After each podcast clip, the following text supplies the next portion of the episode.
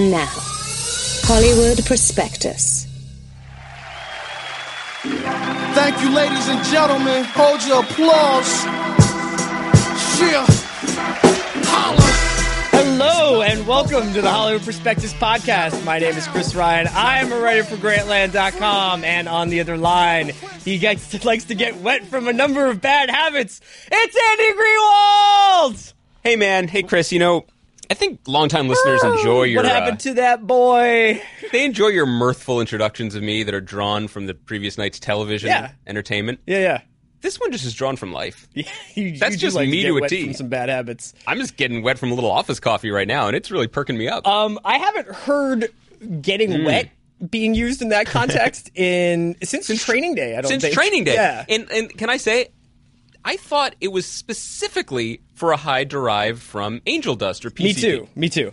I thought that's what getting. Maybe we're just old guys. Well, no, because you think getting wet of all the be. things that we started saying after training day, So getting wet was not one of them. Well, that's because we weren't that into PCP at that time. No, no. But had we been, we would have said it more. I mean, it's definitely one of the coolest ways to say like getting messed up. I'm I'm not mad at that. Like of all of Nic Pizzolatto's like verbal digressions, I'm I'm cool with that one. Yeah, are you? Well, let's let's let's introduce ourselves. We're here to talk about uh, True Detective episode two, season two. We're going to talk a little bit about the new AMC show Humans Yes. and some great new rap albums from Meek Mill and Vince Staples. And we're going to talk about a big reunion that happened last night that I'm more Yeah. excited to talk about than you. Rap But news. We'll, we'll get to it. Uh, so let's talk a little about True Detective. Um, we don't have to belabor it because it was a very uh, interesting episode. I thought. You want to start from the end and go backwards? You want to start from the beginning and go forward? now let's start from the beginning and go forward. Yeah, let's definitely talk about that that five minute water stain story because that was dope. That was awful. I'm sorry. Look, you know, you know, I've been very positive about the season so far. I'm trying to be, and I think for people who, for who, for some reason, are listening to this segment of our podcast, but maybe aren't watching the show, I really, really encourage you to read Chris's recaps of the show because honestly, reading your recaps makes the show better Thank because you. you are seeing the best version of it. It's like you're a sunny person. You know what I mean? Yeah. Like you see the best version of people. You, you are seeing a sunny person. that is just what people say about you. You are seeing the best version of this show. Yeah. And I think you're seeing things in it that I don't even know if its creators intended to be seen, but it, it, it, it reads much better, it watches much better when you read it. And so f- for all of that, I am generally, you know, I'm lukewarm on much of it, but I'm generally positive because even when it gets clumsy, it's dealing with ideas, performances, settings that are of interest to me. Yeah. That said, nothing this was the, that is the lowest point of the episodes i saw i think for two reasons one because that speech is just like punishingly dull Yeah. and uninteresting and just like big honking blaring claxons of like character development in the most indulgent way that if if the, if a writer hadn't gained complete control over this entire project there's no way anyone would have let him write that speech Yeah, because there were no long pages. speeches in the first season. well, no, he earned the right to do it again. I'm saying, but that that is not something that he should have earned. But but secondly, this was the one where he left Vince Vaughn out on the court too long. I thought it would have been cool if I, I mean I was sort of imagining like a, a scenario in which you know they did like two or three takes of that speech, and Kelly Reilly pulled aside Justin Lin and was like, uh, you know, I wanted to try something on this one, just kind of, just kind of like something off the wall. And they were like, okay, we have like yeah. five minutes, we can do that. And like they set it up and it goes and then he tells this story and then she goes goes.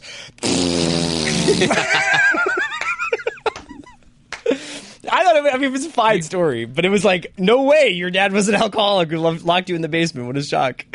I know exactly. Everything you've done since then has suggested a normal upbringing, like basically romper room, but in uh, in in Illinois.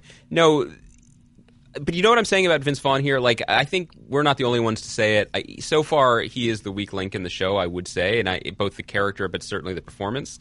And I feel like this is an example. We talked about this last week that one of the best things about a show like this is when you have a writer who is in love with actors and writes to their potential. Yeah. Like, here's how he's always seen Colin Farrell as this bolo tie sporting dirtbag who likes to get wet. And guess what? Colin Farrell is really good at playing that guy. It's a perfect symbiosis of writer and actor. Yeah, I think that in this case, he sees Vince Vaughn as something that Vince Vaughn might not be capable of being on screen. He just couldn't say these words in a way that made them compelling. Um, I, I thought that Vaughn got better as the episode went on. The uh, the as as sort of things started to unravel for the Frank Semyon character of uh, you know, with his land deal falling apart and this guy walking off with millions of his dollars and Yeah. finding out. I think it, we're supposed to understand that he was getting jobbed on that deal, even if Ben Casper had lived. I think he had charged him more money for it or something like that.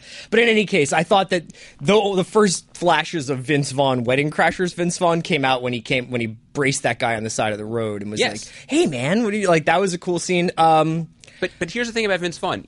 He is capable of so many things, like complete and utter blinding bullshit being like number one. Yeah. He's great at that. And not many people are that good at that. So Yeah. I'm not trying to Yeah, yeah. belittle it. I don't think he's particularly good at at playing doubt. Like that is not his thing. Like he plays characters who are propped up, and maybe there's some sadness, and like there was, you know, there's an emotional arc to Old School. Like I am not. That is a good movie on a n- number of levels, but for him to be, I- just didn't buy this darkness at the root of it. I, I, I buy there's, I buy there being sadness or loneliness or bluster, but but this like. Whatever this is, this dark doubt, whatever that's lurking at the heart of Frank Semyon, I just I'm not buying it. So Right. Um, what did you? So I one of the things that jumped out at me about this episode and then so far with this season is the the sort of shaking off of the Yellow King idea that this idea that it, the the mysteries, so on so, so to speak, are not as um, not overbearing, but as prevalent or or as in the foreground as they were in the first season, and that we're sort of getting to know these people a little bit more than we did the last season. And Well, I, I, do think that that's kind of necessary if you're going to have four leads like that to have to have a little bit more space to to work with. Yeah, I mean, this is what we're seeing here is, I, I, I, to, again, I always feel like grudging when I'm giving Pizzolatto credit here, and I don't mean to sound that way. Certainly not in this specific point. Like, this is a responsive season of television in a lot of ways, and some of that is a little bit clumsy. You know, people were people were criticizing the lack of strong female characters in the first season. So, in this season, he introduces Rachel McAdams as a character who carries multiple knives in order to gut men like fish. Yeah. That's his response. It's a little bit of a perhaps an over response in some ways, but that's his response. Similarly, the first season had just two cylinders um, in these main characters propping up this enormous snow globe of conspiracy and mysticism and occult and Yeah, yeah. you know and, and a good deal of hot air and nonsense. This season doesn't seem to have any of that. In, is the response is instead, and this is what you wrote in your recap too. The mystery lurks within the characters. Yeah. and and who these people really are. Because even though they're very forthcoming with a lot of their personal details, or at least most of them are, uh, they obviously each have something that's sort of driving them a little crazy.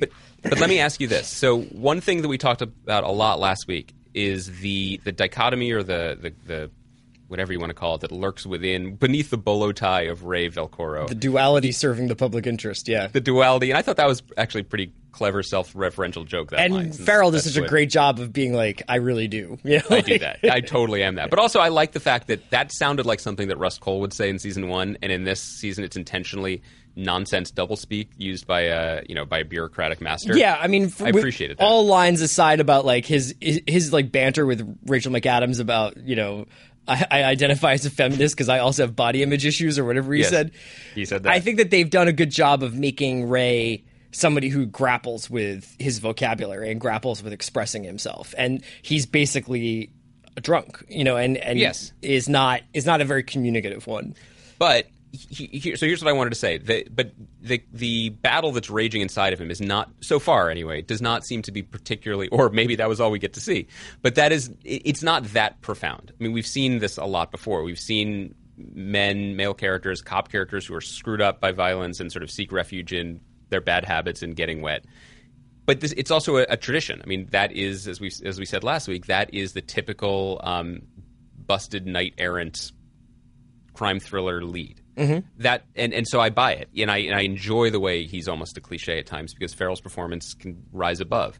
I think I'm curious in, comparison to that what you think about Taylor Kitsch's role because so far that's been a lot clumsier. Um, you know, did, I think you wrote about Chekhov's bank teller anecdote. Yeah. Um, the demons lurking deep within the heart of Paul Woodruff do not seem to be lurking that deeply. It's pretty evident, and we haven't seen much more of him either way to for him to stand out. You know yeah, I mean? and he hasn't gotten a lot of screen time, I don't think, in comparison to the others, or at least not the most meaningful. I mean, he had he the Lolita Davidovich much. scene. He's had two pretty strained scenes with his girlfriend, and then sort of at the end of the episode of uh, the second episode, we get to see a little bit of him maybe un- unclenching a little bit, which is which is something that he's been pretty tight the entire time. I mean, he only seems interested in getting back on his motorcycle. He loves motorcycles. I have to imagine that we're going to find. He may not want to talk about what happened in the desert, but I have to imagine we're going to find out a little bit more about it soon. Yeah, I would think so. Um, but let's let's talk about the very last scene because obviously that's the sort of Wait, can we can we just do a quick detour for Jesse's girl here? Because yeah behind the candelabra there. Rick, obviously, we've all seen Rob Lowe's performance in Behind the Candelabra, Yeah. and I'm glad that they wanted to do an homage to it so soon. Really, it was kind of brave to do it just like a year later. They had the wigs. I mean, in the HBO closet, you know.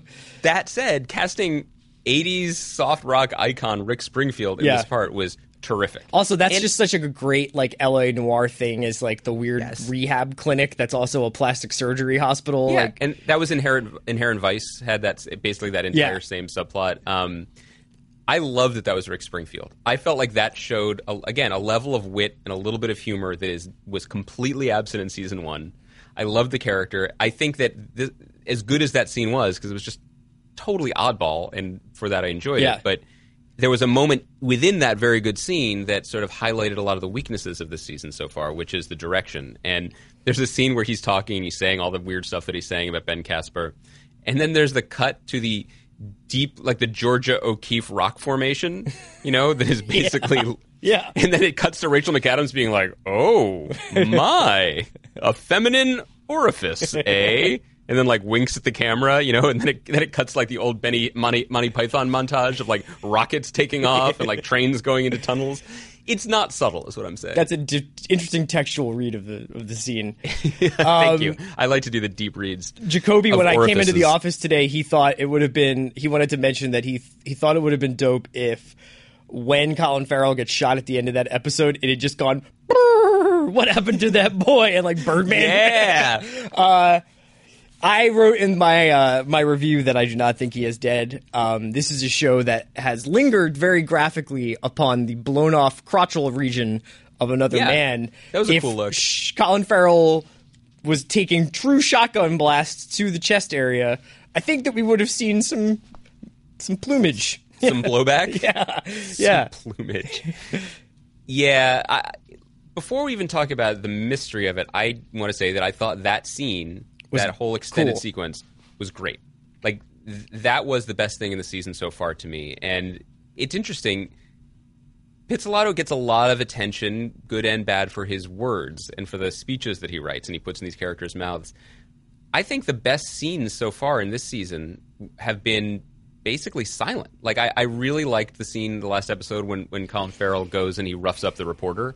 Um, you know, when he puts the mask over Yeah. his face and like just says shh. I mean, that is visual thinking in a way that is very creative. It's very entertaining. It was super creepy and memorable. Similarly, this trip into what appeared to be like this is the platonic ideal of a West Hollywood furtive drug den yeah, right. uh, th- that whole scene was just so creepy and odd, and the the camera lurking like a like a like it's almost as if there were three interlopers in that house, and one of them was the camera. yeah, Um, and then I, it was a legitimately shocking moment, and my feeling about that was it got me.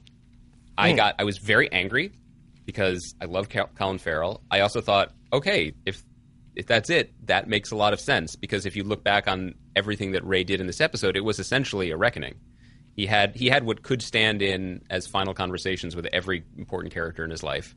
Um, I also thought it would then basically reduce the central dynamic of True Detective season two to one that was a little bit more similar to season one, in which, which we would is be back two cops and one bad. Yeah, two I cops got and one bad. Um, And- yeah, and so I it was a guess so. I just thought So- that I didn't think it was reckonings as much as it was like we were getting deeper into the people he owes and the people he wants to make whole. And I don't think that there. Mm-hmm. So I think that we got. I feel like his story is just beginning, and I think that I, I think so too. Yeah. I mean, I, I, I don't. He- Here's the biggest argument, and I know we went through this with a certain character's demise and with Game of Thrones just a few weeks ago, but here's the biggest argument in favor of Ray Velcro somehow surviving a point blank shotgun blast to the body body area.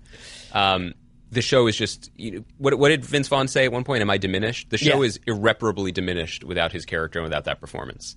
With there, there has just not been enough girding of the plot yeah, to support, I don't think, six more hours of story without that character at the heart of it.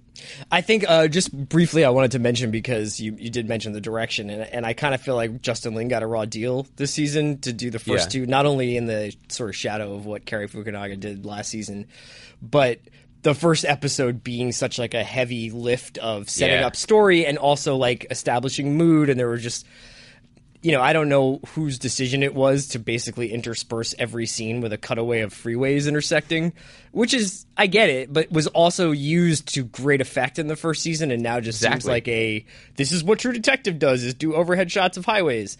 Oh, Um, it, it, it is. It has become the heavy dramatic equivalent of the Seinfeld, like Yeah. But But I did feel like he was. I felt like that scene, the Colin Farrell scene with the Birdman, was. Glint- It's a shame he didn't have more scenes like that to do. Not that he could only do action, but that getting the camera moving, getting characters moving, having Mm-hmm. action, having something take place in a scene other than a conversation, really was like playing to his strengths.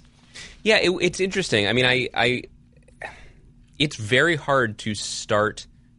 Okay, let's go back. It's very hard to start any ambitious story, no matter what you're doing, whether it's a book or a TV show or a movie. It's very hard to start something from basically complete dead stop. Yeah. And the first episode, without question, I mean, I, I've said this before. I think it was the weakest that I'd seen of the season.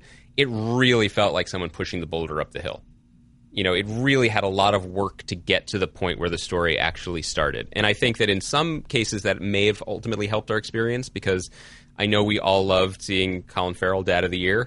Um, but I do think that was an important place to start the story. I appreciated that, although that maybe I'd reconsider that if episode three begins with his funeral. Right. Um, with a kid wearing the sneakers. Chad's wearing Chad's got a pair of LeBrons. He's just like my father. just tears dropping Yeah. on the laces. um, but yeah, it, it, it would be.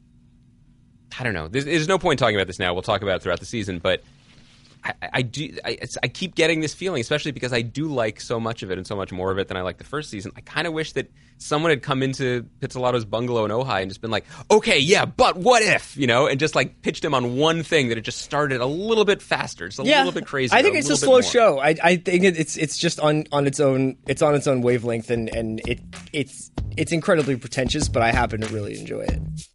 True Detective fans, what's up? Uh, you know, I was thinking we have this big mystery to solve on True Detective, but there's another mystery. Where do you go to get your best summer tickets for concerts, baseball games, festivals? Mystery solved. Go to SeatGeek. It's the best way for fans to save money on sports and concert tickets, and it's a 100% free service. SeatGeek aggregates tickets from every major ticket site online and then puts them all in one place, so you do not have to do any sleuthing here. Makes comparison shopping easy. Basically like kayak.com for concerts, festivals, and sporting events. And when you're ready to buy your tickets, you can snag a great deal right from your phone with just two taps on your app. There is no better way to find great tickets this summer. I am not lying. SeatGeek has a technology called Deal Score. Kind of like uh, Moneyball for tickets. It calculates what every ticket in the building is worth and whether the price you may pay for that ticket is a good deal or a bad deal. No other ticketing app has features like this. To redeem your promo code and save 20 bucks on tickets, download the free SeatGeek app and enter promo code Hollywood in the app. SeatGeek will then send you $20 once you've made your first SeatGeek purchase. Download the free SeatGeek app today. It's no mystery. And enter promo code Hollywood. The SeatGeek app is your ticket to summer sports and concert tickets. Um, let's talk about something else though. Like we we have uh, uh, weirdly a lot to choose from. Aside from True Detective d- dominating Sundays, there's a real nice buffet going on out there for people to pick and choose from. This is the second straight year where I think that summer has distinguished itself as the best season of TV. Yeah. it's the best for TV. There's just other than True Detective, which you know now with its slightly diminished profile, no longer feels like this heavy shared obligation. Um, there's just so there is exactly that. It's a buffet. There is so much to choose from. There is not that one singular show that everybody's watching, but there's so many great little treats, and they just keep arriving. And it feels so light to discover something new Yeah. that doesn't have the backstory. We talked about Deutschland '83, which is still good. *Halt and Catch Fire* season two, which is really good. Uh, Jonathan Strange and Mr. Norrell, uh, *Catastrophe*, which I finally finished. Just wrote a piece about. Wonderful. Up for today, *Catastrophe*. By the way, when we talked about it last week, we were talking about how great it is as a comedy, and it's really good as a comedy. But the second half of the season, which is three episodes, it's good at being serious too. Yeah, they they did an excellent job with just making like a, a very grounded, real like show. It's fantastic. I'm so excited to have more of those. And Rob Delaney said there would be a second season. Um, There's Mr. Robot, which we're going to talk about next week, and I know you're writing about later this week. But I watched Yes. the first episode of and was just pretty not blown away, but like very impressed by. it.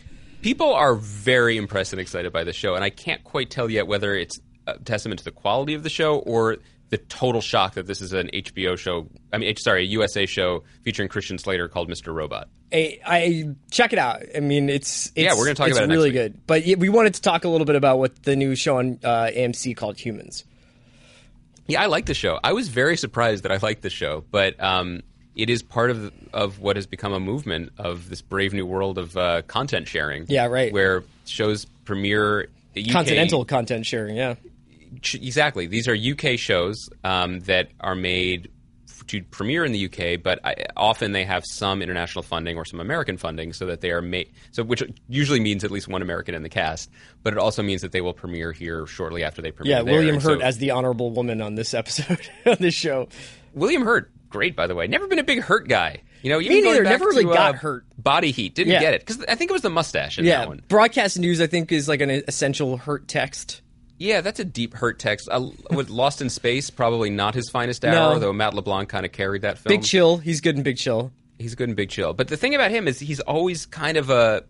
I always felt like his reputation was way, way bigger than his cultural footprint. Like he was, Yeah. he's always talked about in these hushed terms, like the great, Yeah. the great American actor, you know, who is uh, uncompromising Yeah. and prickly. But when he brought it, he brought it. But he never brought it really.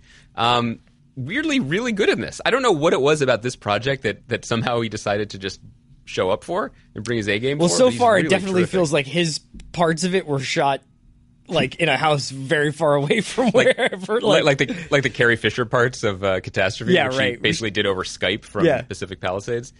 Uh, anyway, so this show Humans is a UK show, and it premiered to gangbuster record ratings there three weeks ago. Uh, and I'm not sure how it did here yet, but the subject matter is. I mean, I, in the summer preview, having not seen it, I basically shrugged because it seemed like another show about oh the perils of allowing artificial life into our real lives right. but it's very smartly done. So in this this is a show. It's a sideways universe London. It's basically today, except in addition to iPads, we also have synths who are next gen robot people who do all of the menial tasks of the world, like collect tickets and um, perform sex acts for money, and are also household accessories. So you can have a synth in your home who will cook and clean for you, and sort of just otherwise stay out of the way.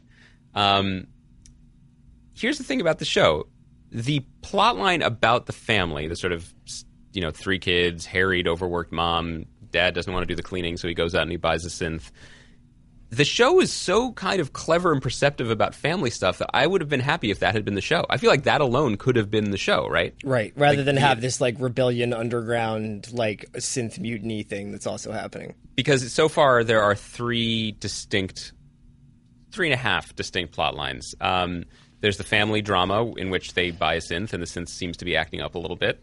There is the William Hurt um, sort of old man River storyline where he has an outdated synth played by our man Ollie from uh, not Ollie, played by uh, what was the guy's name? Olyvar. The dude from Littlefinger's brothel. Oh, is that him? I, yeah, different haircut, so I didn't notice. but more clothes. Yeah. Uh, plays his outdated synth, who's basically his son. Yeah. He treats him like his son, even though they want the government wants him to upgrade to a caretaker, like elder care robot.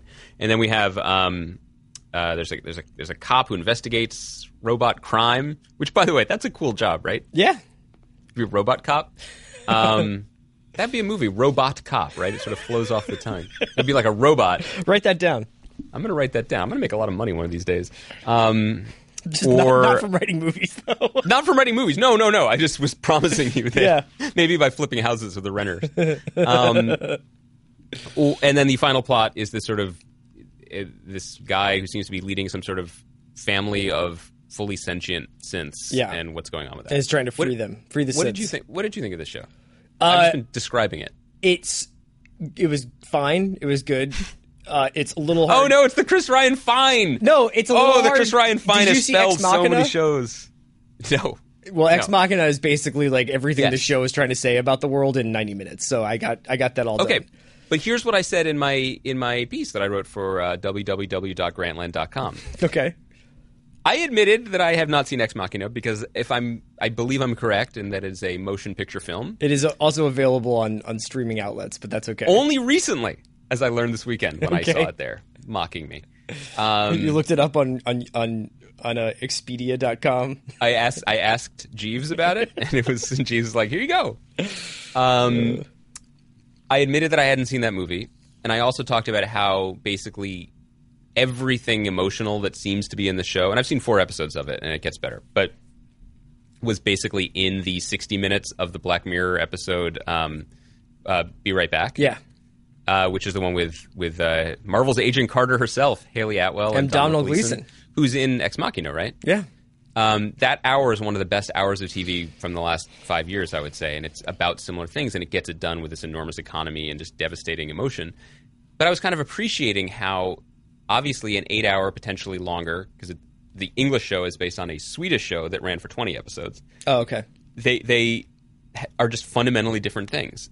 You know, you can you can get by in 90 minutes with one mood, or you can hit one point and then you can just hit it, hit it until the person is just dazed and bloody. Yeah. On a TV show with eight hours, you have to spread it out. You have to pass the ball around, and you have to cover different angles and just try to. You have to flood. And they're trying to be a couple of different shows. There's a political show. There's a cop procedural. Exactly. There's like a weird family comedy drama going on. I, I get it. It- exactly. And I So really I- I I, like the that it was first episode, itself. but I thought that the second episode started to drag a little bit. I, I also think there's something to be said. It's interesting to sort of observe the way, so far anyway, the way humans treats technology, which is, I think, markedly different from the way um, mass mass entertainment treated technology, even as recently as like 10, 15 years ago. Yeah. Which is robots and advanced technology aren't really immediately seen as a threat or an enemy to be defeated anymore.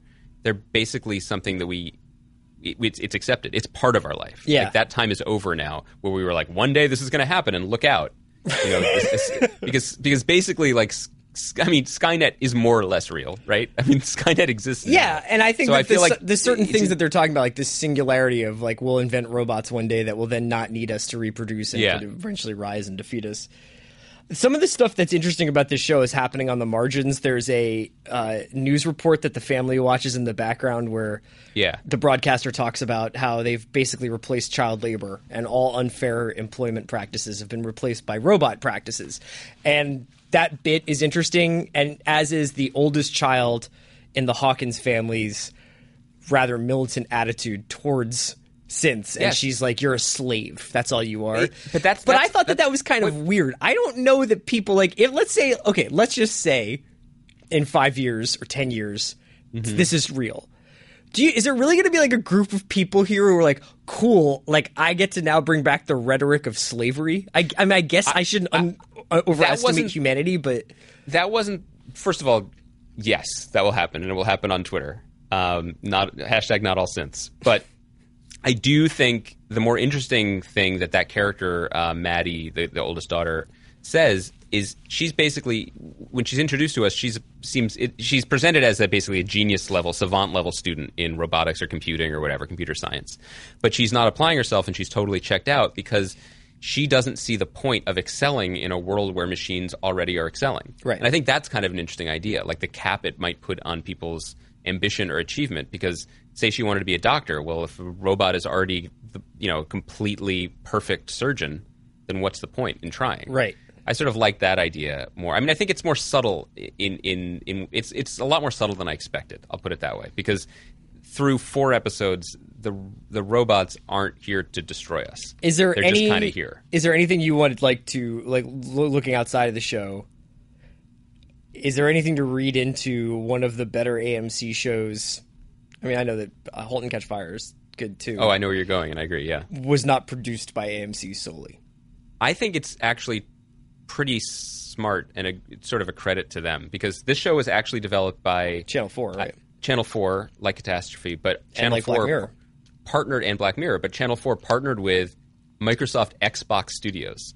So Humans was supposed to be the first show that would debut on the video game console Oh. in the same way that Powers debuted on the PlayStation Network. And then about a year ago, Microsoft was like, "Wait, we're making a studio for TV shows for our video game machine? no, we're not going to do that." So they shut down all of it, and AMC stepped in to pick up the funding and to take the show. Um, I've written What was that lot. meeting like? Yeah, like like so. Where you guys are sure you want to do this? Yeah, yeah, yeah, yeah. Totally. Yeah, we're, we're committed. yeah, We've never ever done this before, but come on, like, uh, okay, we're gonna go like shoot this. It's Okay, like, we're gonna go. We we hired William Hurt. Do you understand that? William Hurt doesn't even know Yeah. what Pong is, and Yeah. you guys are making this TV show.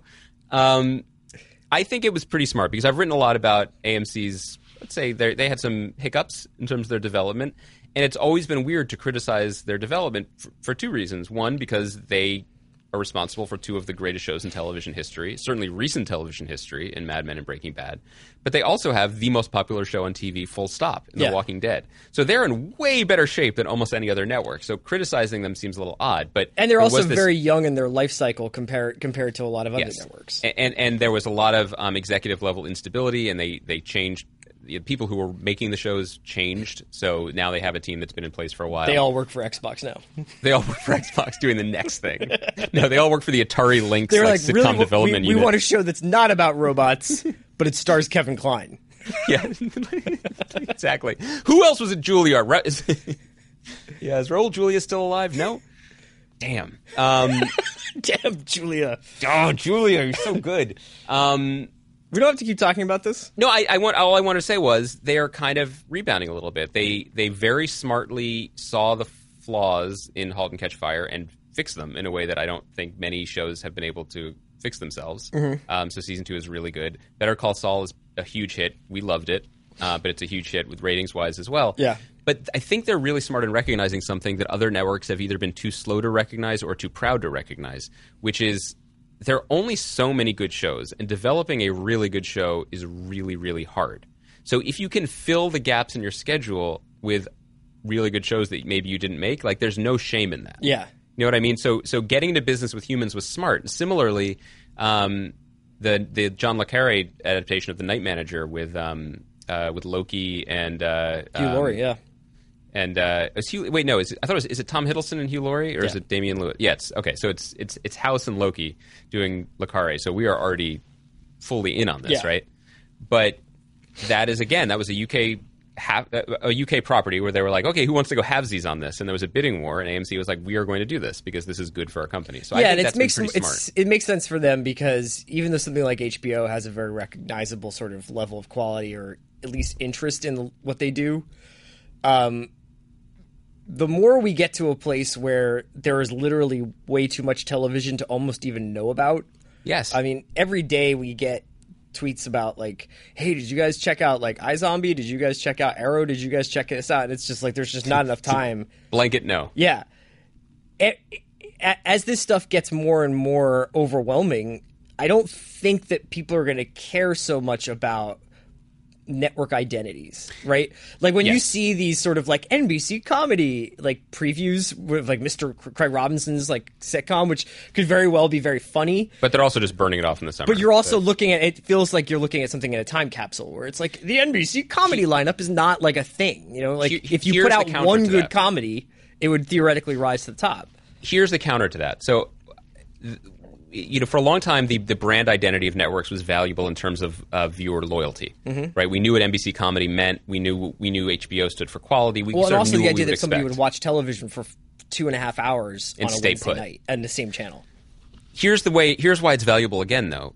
Owning your catalog, basically owning your masters, Yeah. because as networks become not just brands, um, not just channels, but basically subscription services, content providers, as everyone starts to go over the top, which is the term that they use, and it's not just the arm wrestling movie, For like HBO what- now and yeah. HBO Now, basically. So HBO needs to have a lot more content than it used to, which is going to result in some definite dips in quality. But they also need to control that content to a, to a different degree because it needs to immediately go into their permanent library so people continue to pay however much money they're paying for HBO Now. That's why Netflix is just ramping up production. They don't really they care if you watch Daredevil week 1, but it's more valuable to them to always have Daredevil Right. first and season that when you watch servers. season two, you go back and watch season one or whatever. Exactly. Yeah. And so I guess the, the the argument against doing what AMC is doing would be I don't know who owns the stacking rights or the perpetuity rights or I don't even know what kind of rights for something like humans. Like I don't know if AMC controls them to the point where if AMC ever goes over the top, well, oh, you can always check out humans because maybe they revert to channel 4 or the Right. studio. So so in so maybe that's why it makes only only makes sense to do this stuff in the short term. But now we're getting deep into biz talk. I like yeah, it. Biz talk. Uh, well, let's move on. Let's talk a little bit about some of the music releases. Tomorrow is probably the best day of rap album releases I can remember in a really long time.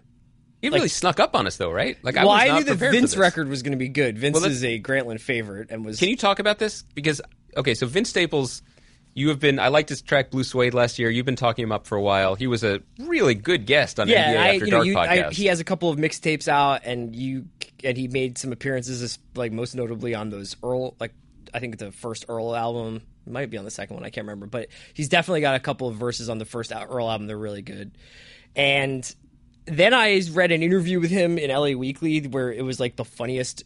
He was like the funniest dude I had ever heard talking about He's like- basketball. He's 21, right? He's he's yeah, from L- he's Long Beach. He's like 21 he's years also old. just like he's like when you meet him, you're just like you're a baby. It's crazy.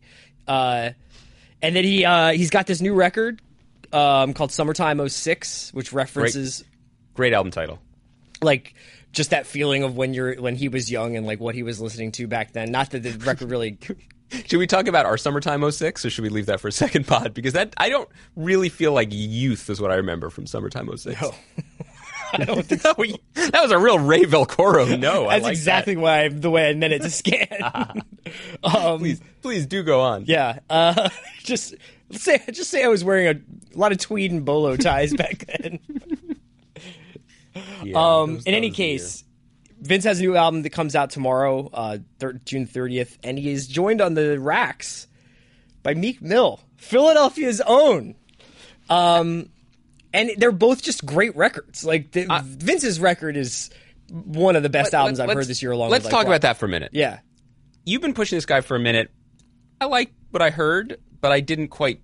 I didn't get it. yeah. And I and I, I said this to you on G Chat today. I feel like you should have led by saying that, that this kid made a record that is completely produced by No ID, who has long been associated with Kanye. Yeah. And Clams Casino, who is one of my favorite producers, and he worked Did a lot of the early ASAP stuff. ASAP Rocky stuff, and he's responsible for these really weird, melodic, haunting, just a little bit disturbing sonic washes. Yeah. it, it I never like you know ten years ago would never. I don't know who would have thought to rap over them, but they actually work really well in this context.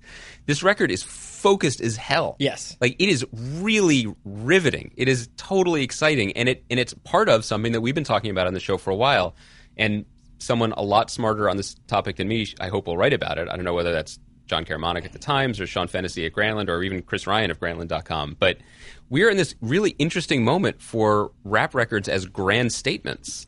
You know, which it is to listen to this record, like listening to the Kendrick album, is to agree to buy a ticket to a completely sealed off world where this guy is in control Yeah. of everything, um, of the way it sounds, the way it feels, the way it makes you feel, and it's. But I will contrast this with Kendrick by saying Kendrick sort of feels very sprawling, and and he's willing to take these chances and walk into places that we don't know if we're willing to follow him on. This record is just like It's a rap just- record. this is a rap record. This Yeah. is this is And so so's Meek. I mean, there's R and B stuff on Meek, but there's tracks on the Meek record, Rico with Drake and Classic with Swizz Beatz that were just like, yo, this could have come out in 08. This could have come out in 2010. And I don't mean that as like it's nostalgic. I just mean like this is just a hard rap record for the streets. Yeah, but can I can I ask you this? I was talking about this with Rem right before we recorded, but because he was standing here playing the Meek record on his iPhone for me. But Meek Mill hails from the city of Philadelphia, so I'm sure you know he has a lot of fond memories of the Friend School League, just like we do. Yeah. You know, the same sort of experiences we had growing up there. um, he was imprisoned for a, a little bit Yeah. last year. He, he caught a little bit of a charge, took a little bit of a trip not historically rappers who are on the rise or even who have risen who then take a detour to prison tend not to keep rising when they come out again like Yes. people point to wayne being on rikers as the time when he fell off from his unbeatable world running run Yes. um, like ti took a while to, to recover from being in prison I, there are many others now he's an Ant Man though, so he's he's back. now he's an Ant-Man, so he's he's solid. He's good. I mean, maybe he can you know build build up a little bit to get to Guardians of the Galaxy two next year, but let's not get ahead of ourselves. Um, this record is better than his first record. Yeah, Meek Mill does one thing really, really well, and Get that's enough. really hype? Yeah, and you- it's like, you know, like basically is drinking the same bottled water as as Freeway. Like, just gets real animated. Uh, I agree with that. It's interesting that I didn't I didn't thought about it as like a a post prison statement like that. He's also dating Nicki Minaj, which that can light a fire under any any person in the world. Yeah. Um, speaking of, of of Nicki, and she and, and Meek were in the front row of the BET Awards last night, which sure have become a thing. I didn't I didn't really watch it, but I did I did catch some clips. You know, day later and a dollar short. Um, I want to talk to you about the this, Bad Boy reunion. This Bad Boy reunion, like Yeah. twentieth twenty years of Bad Boy So our, recordings. let's talk first about the glasses that Mason Puff were wearing. That's where I wanted to start too. Uh, like why, uh, those rimless. Like what's going on? terrific, terrific. Like they, de- those were definitely the glasses that like E40 wore on his second record in 1993 with "Sprinkle Me" on it, where the cover is just like E40. on? I with wait, go- how many E40 songs do you know? just sprinkle me. Okay. And uh, no, and tell me where to go. But tell me when to go. But then he's also like in E40 on the cover of that record. I'll never forget it because he's just like for the people watching a video, he's just like Yeah, he's doing the lean he, with he those looks glasses. like a Daily News columnist. Um, he does. He's like Ron Hextall is the worst thing ever to happen to this franchise. P.S. E40 Spring- being a hockey P.S. columnist would be great. P.S. P.S. Sprinkle me. Um, what if? Do you ever think Larry King, in one of his Larry King columns, that was just like non sequiturs surrounded by ellipses, was ever just like, and another thing, sprinkle me? I would read that column. He's like right after, and then he's like the new eight ball and MJG. yeah, listen. How many eight ball and MJG songs do you know, Chris? A few. This is hardball now. Listen, I love the glasses because, and I love seeing Mase because, unlike many rappers who passage of time affects them in different ways, Yeah. you know, they're they're they're The they're, older they're- gods. Their heat heat rocks become oldies. Yeah. Mase is born to be an old man rapper. You know what I mean? Like it suited him. Yeah. Mase seemed thrilled to be there, and and, and this is the guy who who quit at the height of his career to become a pastor, which didn't really work out for him, and then tried to come back with Fifty Cent a couple times, and like he seemed very comfortable doing these old tracks again. He seemed happy. I You know who else seemed comfortable about the old tracks is everybody who was in attendance at the BET Yes, Awards. Like Gabrielle Union knowing all the words to all the songs that were going on. Rihanna singing along to Faith Evans. It wasn't just that; it was that Gabrielle Union knew all the words like "Peaches and Cream" by One Twelve. Yeah. You know who didn't know all the words to Peaches and Cream by One Twelve? One Twelve. No, E40, members like yeah. one through eleven of Ron one twelve. Hextall. Don't- I'm not- just saying, those dudes coming out there, and the one Andy dude, McPhail. the one dude was like, "Where are all my 112 fans at?" And I'm like, "They are in rows six through nine, and there aren't any on others." the aisle. Yeah. Don't ask that question. This was a, here. Okay, here was the other point I wanted to make about this. Just in general, it was super weird to see. Diddy fell. a- Diddy fell. Through a trap door, apparently. Well, they had the trapdoor for Little Kim, so you know. As a person who's fallen through a trap door. Yes, you have while DJing. Yeah. I, uh, in a bar in Brooklyn when I was DJing once, I, Uh, you didn't need to say that. They would have assumed Ibiza. but there was like a thing behind the bar where it was like where they went down to like change the kegs or whatever. And the person was like, don't just make sure you check, Mm-hmm. you know, and the light will be on because I'll be down there changing a, che- a keg, but you know, Mm-hmm. just don't fall through the trap door. And at the end of the night, Mm. um, at the end of the night after playing all the Ray Velcoro anthems, Yeah, we were Um, just playing like like oh, just just the Rapture Heat Rocks. It was 2003. I uh, I stepped away from the the iPod turntables and and promptly fell eight feet down onto my back. The- At which point that Russian it- guy was like, "Don't sue me," right? that was the first thing out of his mouth. Was basically like all all this is liquid, bro. Like I like like please. He's like, "I don't want to be diminished." I don't want to be a diminished man. That was Frank Semyon, and that's how this whole thing got started. Yeah. Listen, I thought it was really weird to see. You know, I, I- this is not going to win us a lot of fans with the younger demographic of the HP podcast, but like these were songs of our life, and now they were like real old. Yeah, like they th- were this, oldies. This, I, that's this is why I was a little bit reticent to get into this. is even talk about it because that was this was like the I'm already fine. Like I know about how like Big Daddy Kane and Rakim and BDP and Public Enemy songs are like oldies. You know, Yes. that's one thing. But to have things that I remember from now, like college, end of college, being turned into oldies, you know, like and when I'm there and like. God forbid when they give Rihanna a lifetime achievement award, I'm just gonna lose it. Like First I all, can't that'll be handle that. that'll be that'll be next year. Yeah. because things are moving really quickly. I thought it was interesting to see. Synth Rihanna comes up and is like, like, thanks, peace. uh, Ron Hextall. I think that um, it's interesting to watch though the, the curation of history in that when Bad Boy was was becoming a thing in Yeah. like 92, 93, 94, Craig Mack was right up there with Biggie. Yeah. Flavor in Your Ear was their big track. And there was a moment when people were like, oh, who you got? Yeah. Like, which one of these rappers Keith is going to be the one that matters?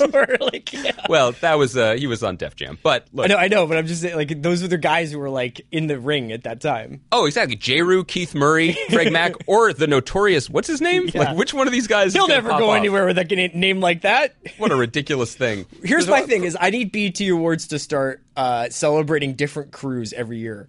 So like next year have flip mode. Oh my God! First of all, s- somewhere in the wilds of North Jersey, Spliff Star's antenna just went like like like that dude from Buck Rogers. Yeah. He is so ready. Do Def Squad one year. Yes. Why don't they do that? I mean, because don't first know. of all, everyone in the crowd will know it. See, the thing is, is that we say this and then we don't go to Rock the Bells. No, no, I want to watch it on TV. I don't want to be surrounded by people exactly like us, as thirsty for nostalgia as us. Yeah. Two two final comments. Faith Evans was a queen. Mm-hmm. She was fantastic. Going from her like triumphant, like emerging onto the stage to French Montana was like skipping from Empire Strikes Back to the Phantom Menace directly. Yeah, Like Yeah. that was a that bummed me out. it was. but it, everything got saved when Chic Luch came out. She came out, and when he came out, still trying to cop those colossal sized Picassos, I got a little teary eyed. That was a good moment. I can't think of a better note to end on. That was that was a good moment. You know, one of these days we're going to get them. Also, good to know that though 20 years have passed, and as we learned last week, culture has advanced in a lot of ways. Yeah. you still cannot say the word on national TV without getting beeped. Let's see if we can say it on a podcast. Let's see if we can sneak it in under the wire. Uh, all right. Andy, we'll be back next week to discuss uh, all of Chic Luch's solo albums. I've been waiting to do that for four years. I'll talk to you next week. Good job, Baranski. Jody Avirgan from 538 here to tell you about our new podcast called What's the Point? The show focuses on how big data is changing our lives and features interviews like this one from Neil deGrasse Tyson. Uh, by the way, we've been into big data from the beginning, long before anyone even knew the term big data. We have the universe we're measuring here. Check it out. That's What's the Point on iTunes and at 538.com right now.